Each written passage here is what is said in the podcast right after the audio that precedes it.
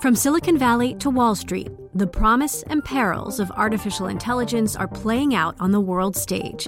But what will the next phase of AI adoption look like? Which companies, from big tech to startups, will dominate? And where do the risks and unintended consequences lie? I'm Emily Chang. Join me at Bloomberg Tech in San Francisco, May 9th, to answer many of the industry's burning questions, alongside Snap's Evan Spiegel, Xbox President Sarah Bond, OpenAI's Brad Lightcap, top researcher Dr. Fei-Fei Li of Stanford, and many more. More details and just a few tickets left at Bloomberg.com/TechSF.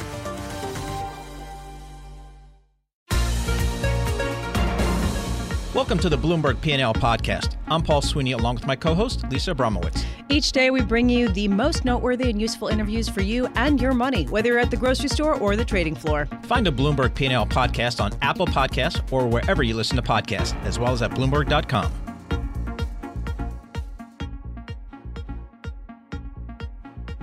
Qualcomm is really a mysterious story right now. Shares down more than 2.5% today after a nearly 11% tumble yesterday.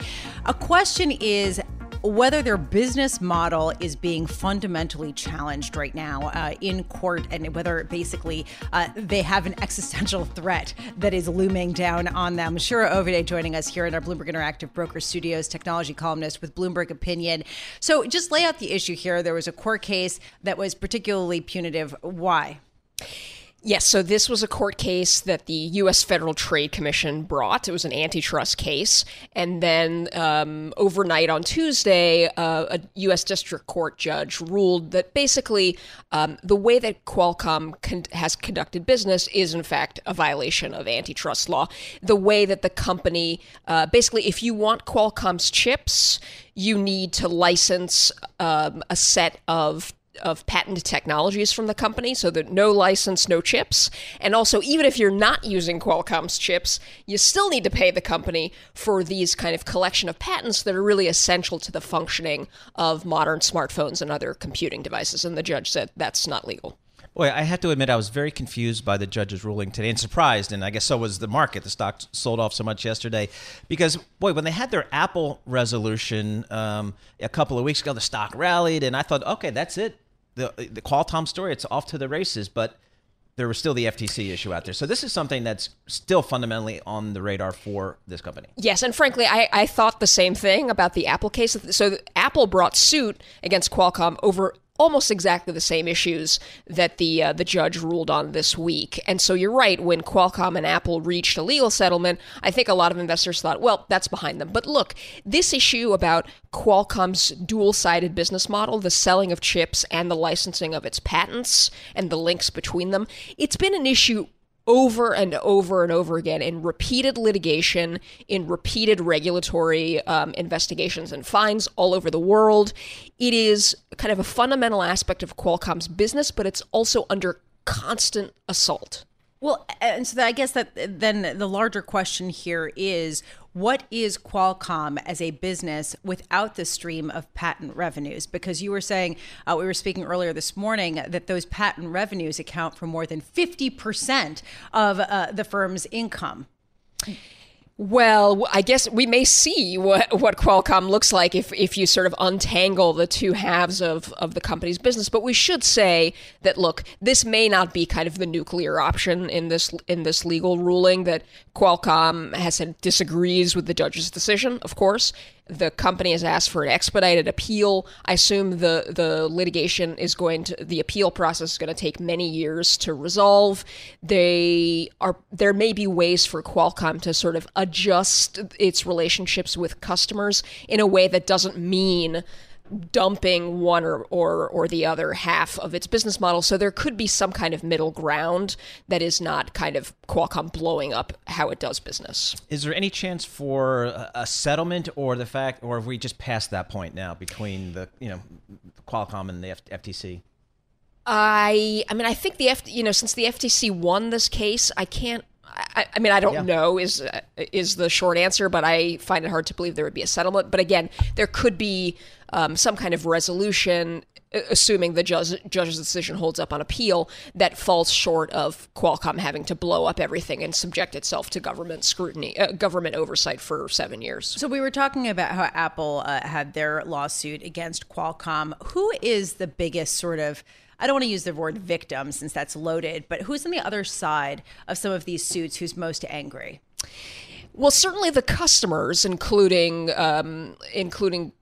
smartphone makers like Samsung and Apple and Huawei, the latter two had various litigation pending against Qualcomm. And look, I think what the FTC argued in its litigation was that the ultimate victim is the competitiveness of the U.S. chip industry, that the judge agreed that the way that Qualcomm does business, the way it was able to sort of leverage its power in the chip market to sort of overcharge basically for its patents, it forced other companies either out of business, other potential competitors to Qualcomm, forced them out of business or kind of hindered their ability to compete. So ultimately, you know, the competitiveness of U.S. technology may have been the ultimate victim here. And one of the things I remember, if I can think all the way back to the Apple settlement just a few weeks ago, they were hailing it as, you know, this is kind of pro-5G or pro-technology. Is that an argument you think Qualcomm's going to make here as they try to, you know, fight back against this ruling? Yeah, I think the 5G argument is going to be very interesting. So we saw last year the U.S. government stepped in to essentially block Broadcom's proposed takeover offer of Qualcomm. That would have been a $100 billion plus deal.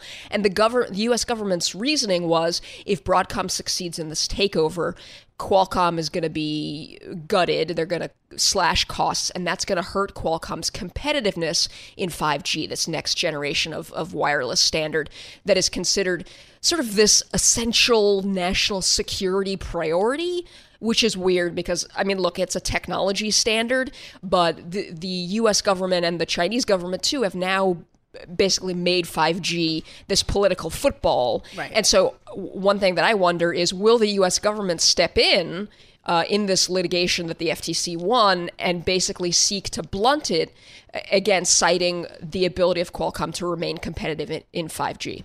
I have to wonder what Qualcomm's side of this is, because I hear what you're saying, and I thought that it was a really salient comment that you made. The competitiveness of U.S. technology may have been the biggest victim here. What does Qualcomm say to that? Well, Qualcomm's argument is the opposite, that it says, look, that their business model is not unusual, that the chip industry is competitive, and if you look at some estimates of market share, Qualcomm is losing some market share, which shows that there is competition out there. And Qualcomm's basic fundamental point is, look, the way that we have set up our business model, including this patent licensing stream, we plow that back into tens of billions of dollars in research and development spending to come up with the next big technologies in the future. And look, it is true that particularly in areas around cellular internet technology, Qualcomm has been a leader, and there would be no smartphone industry without Qualcomm. It's interesting. I think if I'm a Qualcomm investor, I just have to live with this litigation risk going forward. That's kind of the business model, just licensing technology, and you're always going to have that issue, I think. Or you're going to bet in the Trump put with 5G. And that, I think, is really going to be a big bet underpinning some people who might dive in and buy the shares as they fall today. Yeah, interesting. Shira Ovide, thank you so much for joining us. Once again, Shira's technology columnist for Bloomberg Opinion, joining us here in our Bloomberg Interactive Broker Studio.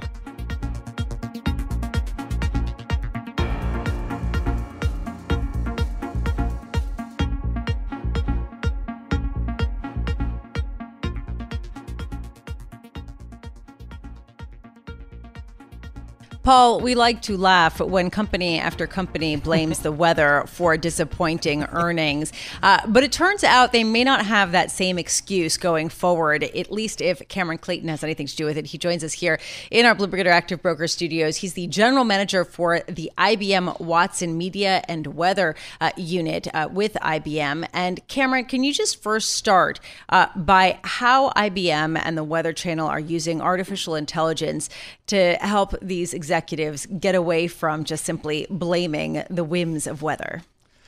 Well, thanks for having me.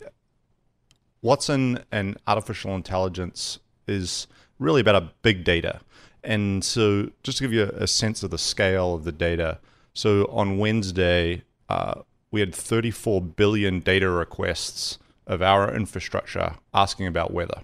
And the reason that number is so large is because of all the tornadic activity we had, this week in the Midwest. But when there's that much data being generated every single day, the only way to sort of get insights out of that data to help people make better decisions, to help integrate into their supply chain, et cetera, is using artificial intelligence. And so that's where Watson has come to bear, and it's just something that wouldn't be possible without artificial intelligence. All right, so let's talk about this Weather Signals product. What is it, and who are you trying to sell it to, I guess? Yeah, so we're basically selling it to enterprises around the world by industry. And so whether you're a retailer, right, trying to sell inventory, so I'll use Home Depot as an example, right? And the tornadic activity this week, they've got inventory of tarpaulins, but they might be in Los Angeles or in Florida. They're not in Kansas and Oklahoma where they need to be. And so we can tell them ahead of time where to deploy their stock. Similarly, we help drive consumption, right? So weeks in advance, we can say, beer sales are going to increase by 13% when weather conditions are X. And so that ends up integrating into all kinds of companies, into the supply chain for the logistics, as well as the stock, but also how to staff your company, right? So I guess that one thing that, as you talk, sort of surprises me, how is this so much different than looking at the weather and saying, oh, there's going to be a big storm that's going to be forecast to come. Everyone's going to go to the local grocery store and buy off, everything that they possibly can. I mean, haven't companies been able to do that forever? Or not forever, but for, decades? So companies have had access to weather data from us and others for, decades. But this is really about making very specific recommendations of decisions that they should make, specifically for their business. And so it integrates into the different software they use already in retailers. A lot of retailers use Tableau as a software tool. It integrates into that, and it makes specific recommendations of exactly what to do. How many people should you have come into work in your office tomorrow? How many people should not come to work on Saturday? And so, use this weekend as a long weekend for travel, for example. So we will actually, in advance, help airlines, change their flight schedules to accommodate what we know is an increase in traffic that's coming, tie that to the weather data, and make it very prescriptive, right? This flight going out of this airport to this destination needs to be adjusted by 30 minutes, a week or two in advance. So give us a sense of this Weather Signals product that you're talking about that incorporates AI. It's a relatively new product for you guys. What's been the uptake? And just give us some examples of maybe some companies who have, chosen to go this route and kind of what they use it for specifically. Yeah. So, the biggest retailers that I probably shouldn't name, but are essentially using it today. And so retail is probably the largest category for weather signals specifically right now. The second big category is aviation, right? So they're adding it to existing solutions that we provide in aviation. And then, we're also bringing it all the way up or all the way down the supply chain, if you like, to agriculture as well. And so we're starting to see large-scale farms using it to help make decisions on the farm in addition to, retailers and transportation companies. It's so interesting to me because most recently you were chief executive officer and general manager of the Weather Company, mm-hmm. And including Weather Underground, which I check every morning when I have to take the kids to school and have to figure out how painful it's going to be. And I guess that I'm wondering whether you see the future of weather forecasts as being part of this, is sort of generating revenue from actually helping be prescriptive to businesses in a way that perhaps is different than just looking at the hourly weather forecast. Well, I think one of the things that's interesting to me, and I get asked about all the time, is accuracy, right? And so 15 years ago, weather forecasting was about not much better than a coin flip. It was about 55% accuracy. Jump forward to today, it's about 86% accurate. In the last year, the accuracy's improved more than in 10 years prior. AI is a huge part of that. And so we hope that we're going to be able to take these recommendations for decisions all the way down to individuals like you, right? Is Little League practice going to be canceled? And you know this in the morning, you don't find out 30 minutes before you have to adjust your schedule and every decision in between. Right. Cameron Clayton, thanks so much for joining us. Cameron's the general manager, IBM Watson Media and Weather, joining us here in our Bloomberg Interactive Broker Studio.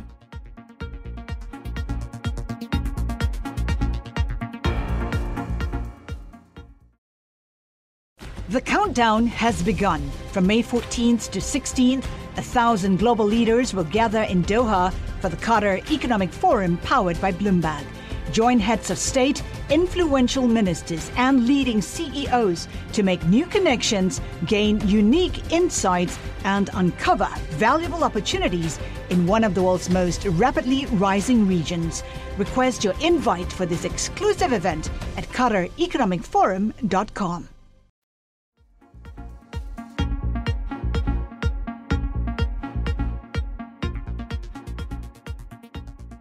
Well, I really can't get over the statistics that automakers globally have announced at least 38,000 job cuts in the past 6 months. And I wonder what this says about auto sales going forward and how much they are poised to decline. Joining us now, Michelle Krebs, executive analyst at Autotrader.com, based in Detroit. Michelle, thank you so much for joining us. Let's start there.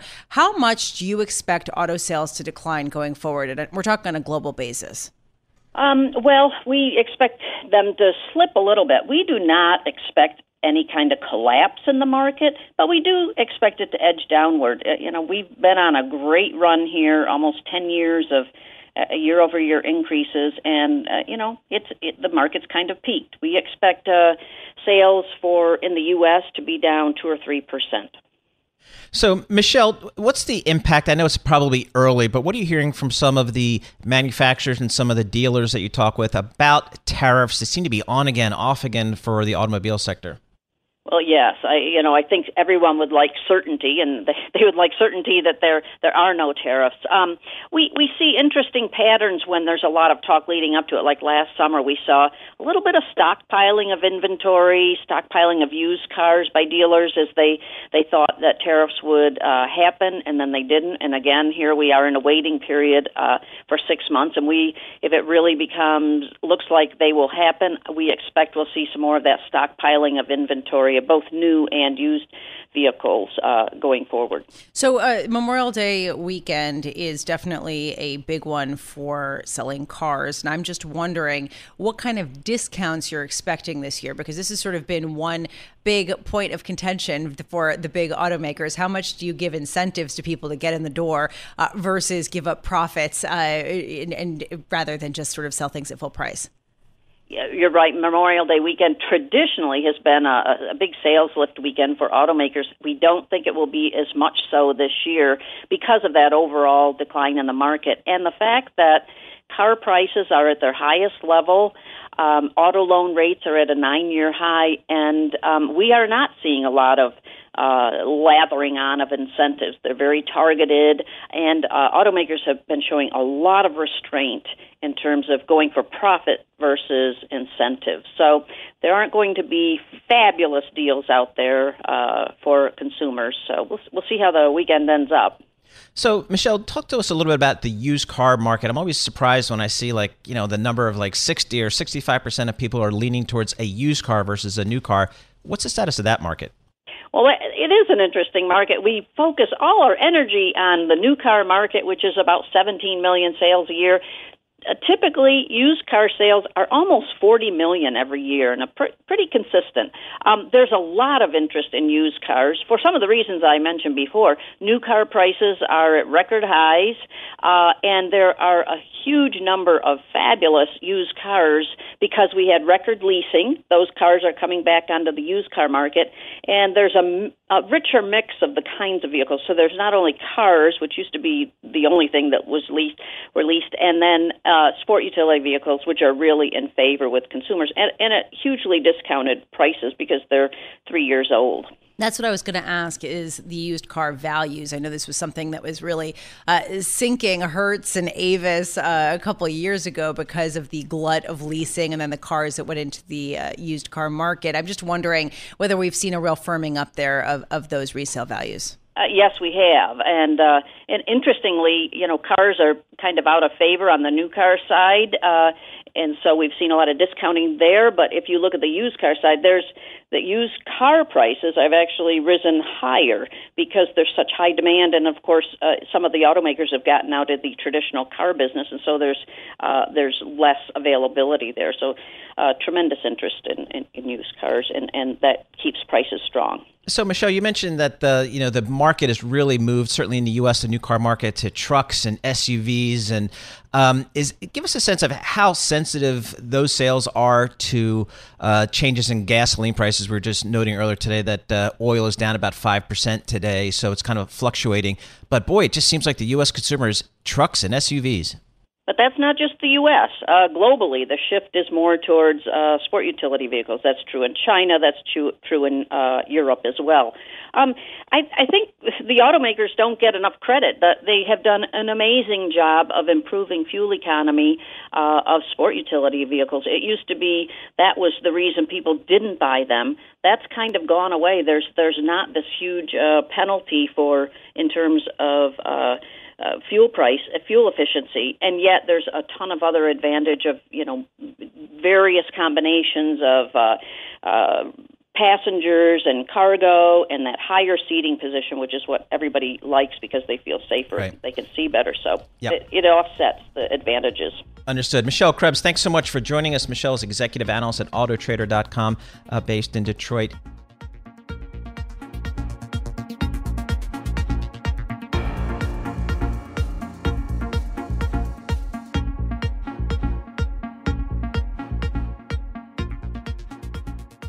While the Fed seemingly has navigated the U.S. economy to what can be described as perhaps a soft landing with modest economic growth and limited inflation, to get some insight as to the Fed's thinking, we turn to Danielle DiMartino Booth. Danielle's CEO and Director of Intelligence for Quill Intelligence. She's also a former advisor at the Dallas Federal Reserve, and she's a Bloomberg opinion columnist. Danielle, thanks so much for being with us. What is your sense of what you think the Fed will do next? I'm looking at the WIRP function that we just chatted about briefly before. Again, a 79% chance for a rate cut by the end of the year. Do you agree with that? Well, it doesn't really matter if I agree with it. What matters is Fed history. And Fed history tells us really anytime you get over the 50% line, they really start talking about whatever direction it's going to be, whether it's going to be easing or tightening. Once you get past 66% probability, it's kind of in the bag. So I would be surprised if between here and blackout before the June FOMC, we didn't start to see a little bit more dissent in terms of Fed speak, because they have been so consistent across the entire committee. They've all been towing the Clarida line about, we're going to let inflation run too hot. Right now, the market is telling us that there's nothing hot about it. Inflation needs a pashmina. It's running so cold. And it's looking more and more like, and I think the bond market is telling us, break-evens are telling us that this is not transient and that the core PCE is going to be pulled down further. So let's dig into that issue, because according to the minutes that came out yesterday of the last FOMC meeting, it does seem like members do believe that this is a transient sort of dip in inflation and a weakening. Why does the market disagree? Well, it's interesting because not all participants on the Federal Open Market Committee agree. There was some fine print in the minutes yesterday that said several participants were concerned that inflation was not transitory and that, in fact, core PCE was going to be pulled lower. But decoding Fed speak, participants mean non-voting Federal Reserve District presidents. So again, I think that the Fed wants for inflation to be transitory, but wanting and getting are two different things. When you start to see things like this morning's Markit composite data, it's a composite, it's at 50.9. New orders in the manufacturing went negative for the first time. I mean, that's about the clearest signal you can get. We'll see if it's validated when the ISM numbers hit. But if you start to see bleeding from this kind of isolated weakness that we've had in the factory sector into services, you will have a downward pull on that core PCE. Let's talk about, I want to talk about one of your columns that you wrote just recently about the consumer, because the consumer is such a, obviously a big part of the economy, a big part of the growth story. But you arguing that perhaps the consumer isn't as strong as maybe we're led to believe. What are your thoughts on that? Well, I think what you need to do is to look at the composition of jobs that have been created. So last October, for example, the vast preponderance of jobs created were in high-paying industries. And by the time we rolled around to the April data, you know, we're seeing 65% of the jobs being created in low-paying industries. So it's not going to show up yet in something like initial jobless claims. Employers have worked so hard to source skilled workers that they're holding on to them for dear life, but we're seeing weakness in the number of hours that are worked. We're seeing a weakening trend in temporary employment. And again, wage inflation has started to come back in as opposed to what most economists were predicting, say 6 months ago, that we were finally seeing traction in wage inflation. That is not the case. But couldn't you argue, if you look at the consumer's balance sheet, it looks pretty good. Interest payments are still fairly low. The actual amount of debt relative to GDP hasn't climbed that much when you talk about the consumer. This isn't a bad picture. And yes, we have seen delinquencies tick up with credit card and auto loans, but not necessarily to the extent where you start to get really concerned about something. Sure. Couldn't you say this has been a very unusual economic cycle, but one that has actually allowed things to grow and to possibly soften at a slow and steady pace that's kind of healthy? It has been, but I tend to think about the delta and the rate at which servicing household credit has come up is extremely problematic. Deutsche Bank's done some good work on this, Torsten Slock. And right now you're getting to where households are spending so much more of their income to service their debt. And that's coming so quickly that is becoming, it's not the absolute level of household debt. Right.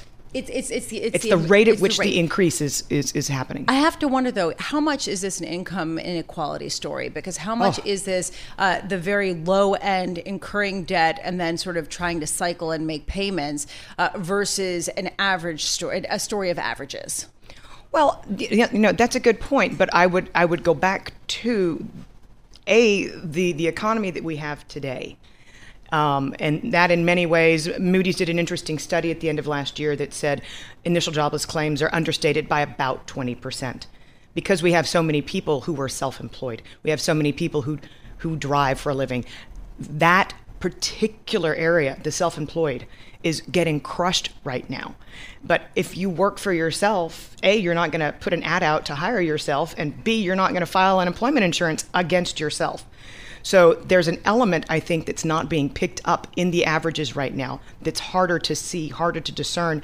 And you put on top of that the tax season that we've just come through and the fact that I think a lot of middle-income American families ended up not getting a refund but actually having to pay taxes. That was unexpected as well. We've seen, a quarter of American families are not have decided against taking a vacation this summer. Those types of anecdotes will show up in the data. I mean, you're not canceling the trip to Disney for no reason, unless the taxes you paid that you weren't expecting to pay were, in fact, your vacation fund. Danielle, we're seeing wage inflation over the last couple of reports of, low 3% kind of range. Mm-hmm. To me, that seems low, given where I think we're at really full employment. What do you think? I think wage inflation should be much hotter than what it is. And in fact, we've seen average weekly earnings. I prefer to steer clear of average hourly earnings because I don't take home an hour's pay. I take home a paycheck, which I earn over a weekly period. That particular number, again, since October, has shown serious deterioration and weakening. So... Thank you so much for being here. Honestly, you raise really good points, and especially right now as we look at the market activity with a nearly 80% chance of a rate cut being priced into markets. A real disagreement right now between markets and Fed participants, where you've got Fed saying, you know what, inflation is just simply cooling off as a temporary factor. The market's saying, we're not buying it. Danielle DiMartino Booth, she, of course, is a Bloomberg opinion columnist. She's chief executive officer of Quill Intelligence, former advisor to the Dallas Fed, joining us here in our Bloomberg Interactive Brokers studios. Thanks for listening to the Bloomberg P&L podcast. You can subscribe and listen to interviews at Apple Podcasts or whatever podcast platform you prefer. I'm Paul Sweeney. I'm on Twitter at PT Sweeney. I'm Lisa Abramowicz. I'm on Twitter at Lisa Abramowicz1. Before the podcast, you can always catch us worldwide on Bloomberg Radio. The countdown has begun. This May, 1,000 global leaders will gather in Doha for the Qatar Economic Forum powered by Bloomberg, held in conjunction with our official partners, the Qatar Ministry of Commerce and Industry and Media City Qatar, and premier sponsor QNB. Join heads of state, influential ministers, and leading CEOs to make new connections and gain unique insights. Learn more at QatarEconomicForum.com.